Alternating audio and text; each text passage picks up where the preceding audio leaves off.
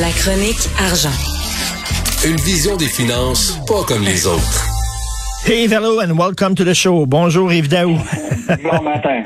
Alors, encore plus de pénurie de produits au Québec. Là, c'est en raison, bien sûr, des inondations à Vancouver. Euh, écoute, j'espère que tu as déjà fait tes emplettes de, de, de, de Noël, là, parce que tout. sinon, tu, euh, ben, peut-être que tu vas devoir les faire livrer en 2022. Euh, et écoute, euh, c'est vraiment incroyable. Les entreprises, là, puis autant les, les, le commerce de- les commerçants de bétail, là, écoute, après la grève du CP, le blocus autochtone, tu t'en rappelles, qui avait bloqué tout le chemin de fer, euh, la grève au port de Montréal, la congestion dans le canal de Suez, puis le bordel au port de Los Angeles, là, vient d'arriver les inondations en Colombie-Britannique. Et là, écoute, le, le CN, le Canadien national, n'accepte plus de conteneurs en provenance de son terminal de Vancouver. Euh, puis je veux juste te rappeler que le port de, de, de, de Vancouver, c'est le port le plus important au Canada pour la marchandise qui vient d'Asie. Et on sait déjà là, que on est des, des, des grands importateurs de, de, de- évidemment des produits d'Asie, autant des produits électroniques, que, évidemment des vêtements, etc.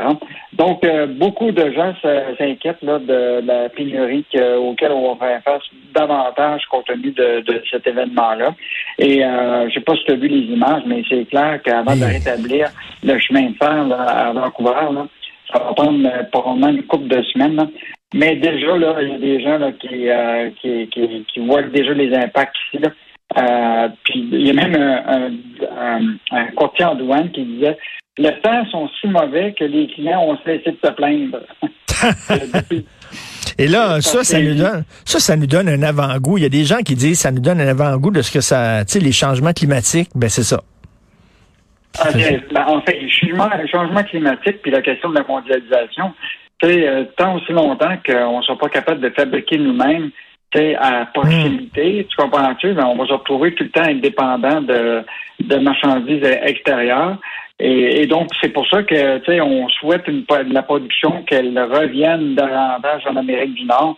Mais moi, je pense tant aussi longtemps que les salaires sont toujours plus bas en Asie, ben, on va souhaiter euh, souvent plus fabriquer en Asie qu'ici en Amérique du Nord. là. Donc, euh, un beau casse-tête pour nos commerçants à l'arrivée de- du temps des fêtes. Écoute, quand euh, le gouvernement fédéral a annoncé qu'il allait légaliser le pot, je me suis dit, puis j'étais pas tout seul à penser ça, je me suis dit, il y a une gang de bandits qui vont, de- ils vont changer leur chapeau de bord, puis ils vont devenir des hommes d'affaires parfaitement légaux. Euh, ils vont continuer à faire du pot, mais là, ils vont en faire de façon légale. Te souviens-tu les cyniques quand ils faisaient le, le- le- le- leur pub de leur pub de cidre de pommes? Ils disaient, euh, avant, on en faisait de façon illégale, maintenant, on le fait de bon goût, on le fait légalement. Ben, c'est ce qui arrive avec les Hells Angels.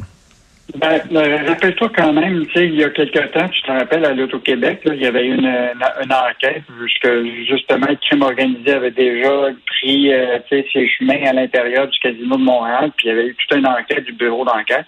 Et là, le bureau d'enquête, avec plusieurs journalistes, évidemment, se sont intéressés à une compagnie qui s'appelle Exo.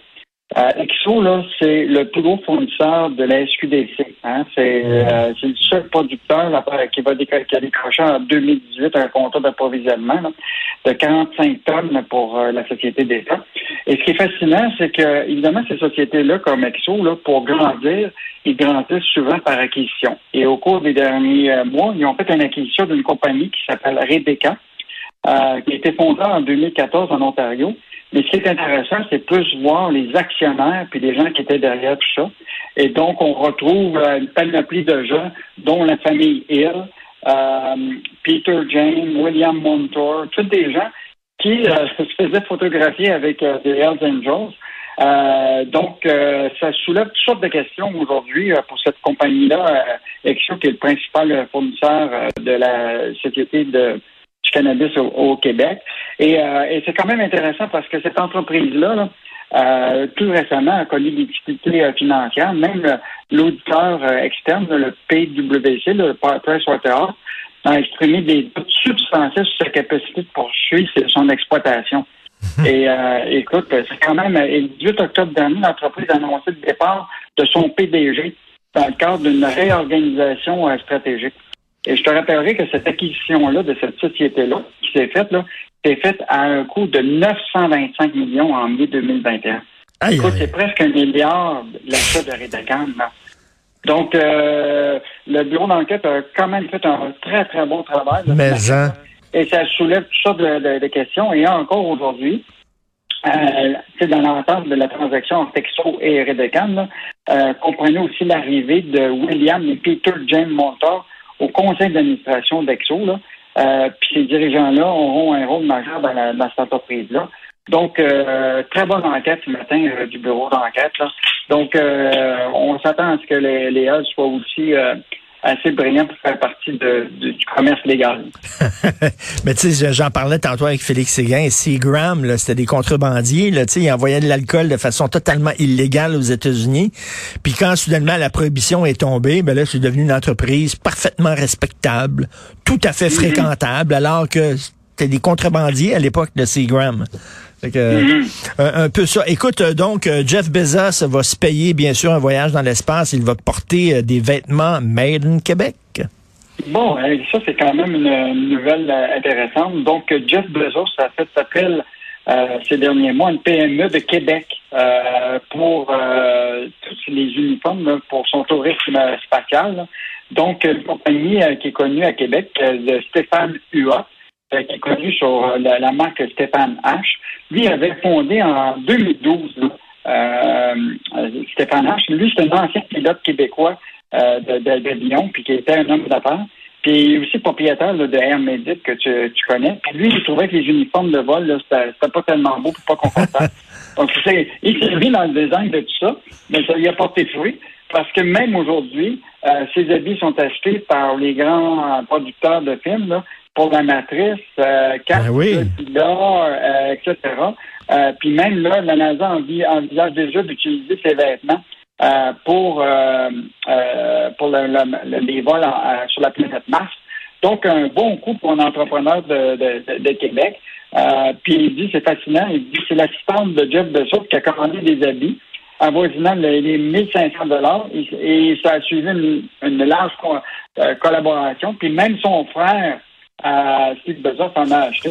Donc, euh, ben, l'habit fait le moine pour dans le cas de, de, de avec euh, vêtements du, Québec. Euh, mais c'est une bonne histoire parce que, tu tu dis, je vais faire des habits d'astronaute. C'est assez niché. c'est vraiment très niché. Les gens vont dire, voyons donc, à, qui tu vas vendre ça? C'est quoi ça? Mais le gars, non. Il réussit finalement à, percer ce marché-là. Et en terminant rapidement, euh, ce sondage qui est fait par le journal en collaboration avec 24 euh, heures et Léger, euh, les jeunes travailleurs qui quittent leur emploi, près de trois jeunes Québécois sur 10 songent à quitter leur emploi dans la prochaine année. C'est pas une bonne nouvelle, ça?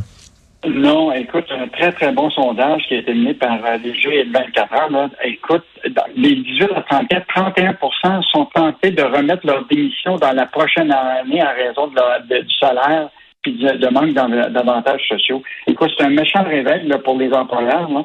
Écoute, euh, il y en a un jeune travailleur sur quatre euh, qui sont pas sans, sans emploi. Donc, ils n'ont même pas de garantie d'un autre emploi. Ils ne sont pas même acquittés. Euh, écoute, puis là, ce qui est fascinant, c'est que 73 de ces jeunes-là identifient le salaire puis les avantages sociaux comme étant un élément important. Fait que c'est un méchant euh, réveil pour les entreprises là, par rapport à parce que beaucoup de jeunes sont talentueux au Québec, mais il va falloir commencer à penser à, les payer. Évidemment, ces jeunes-là, ils n'ont peut-être plus juste la question de, de, de, de, l'argent, ils veulent la mmh. flexibilité, ils veulent faire toutes sortes de choses. On a de très bons témoignages dont euh, celui de Pierre-Luc Lemieux, qui travaillait dans une entreprise mondiale. Il avait se lever à 5 heures le matin pour euh, être en réseau avec euh, la planète entière, puis à un moment ou à un autre, il a trouvé que c'était trop trop, euh, trop stressant, puis il a décidé de s'en aller à Télé-Québec. Ça risque d'être plus tranquille. Je peux te dire qu'il se réveillera pas à 5 heures du matin pour aller travailler à Télé-Québec, m'a dire ça.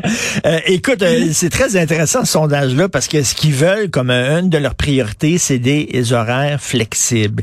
Ils veulent pas travailler le soir, ça les intéresse pas de travailler le week-end. On peut les comprendre. Ils ont vu leurs parents travailler comme des fous. Qu'est-ce que ça a donné? Pas grand-chose. Eux autres, ils veulent pas faire vivre ça à leurs enfants. Ils vont dire, nous autres, on veut pas travailler comme des fous. Euh, le travail, c'est le fun, mais on met pas tous nos œufs dans le même panier. Il y a aussi notre vie personnelle qui est intéressante, puis notre vie sociale. Donc, n'oubliez pas que les 18 à 34 ans représentent 1,5 million de, de, Québécois hein, sur la... C'est 17 de notre population. Fait que euh, c'est eux autres qui vont prendre notre relève. Donc, euh, souhaitons qu'ils soient heureux dans au travail parce qu'on va être dans le trouble. Eh, mais hein, moi, je veux lever mon chapeau, tiens, aux jeunes de Cube Radio qui travaillent très fort et qui comptent pas leurs heures. Merci beaucoup. Merci Yves. Bonne journée. Salut. Salut.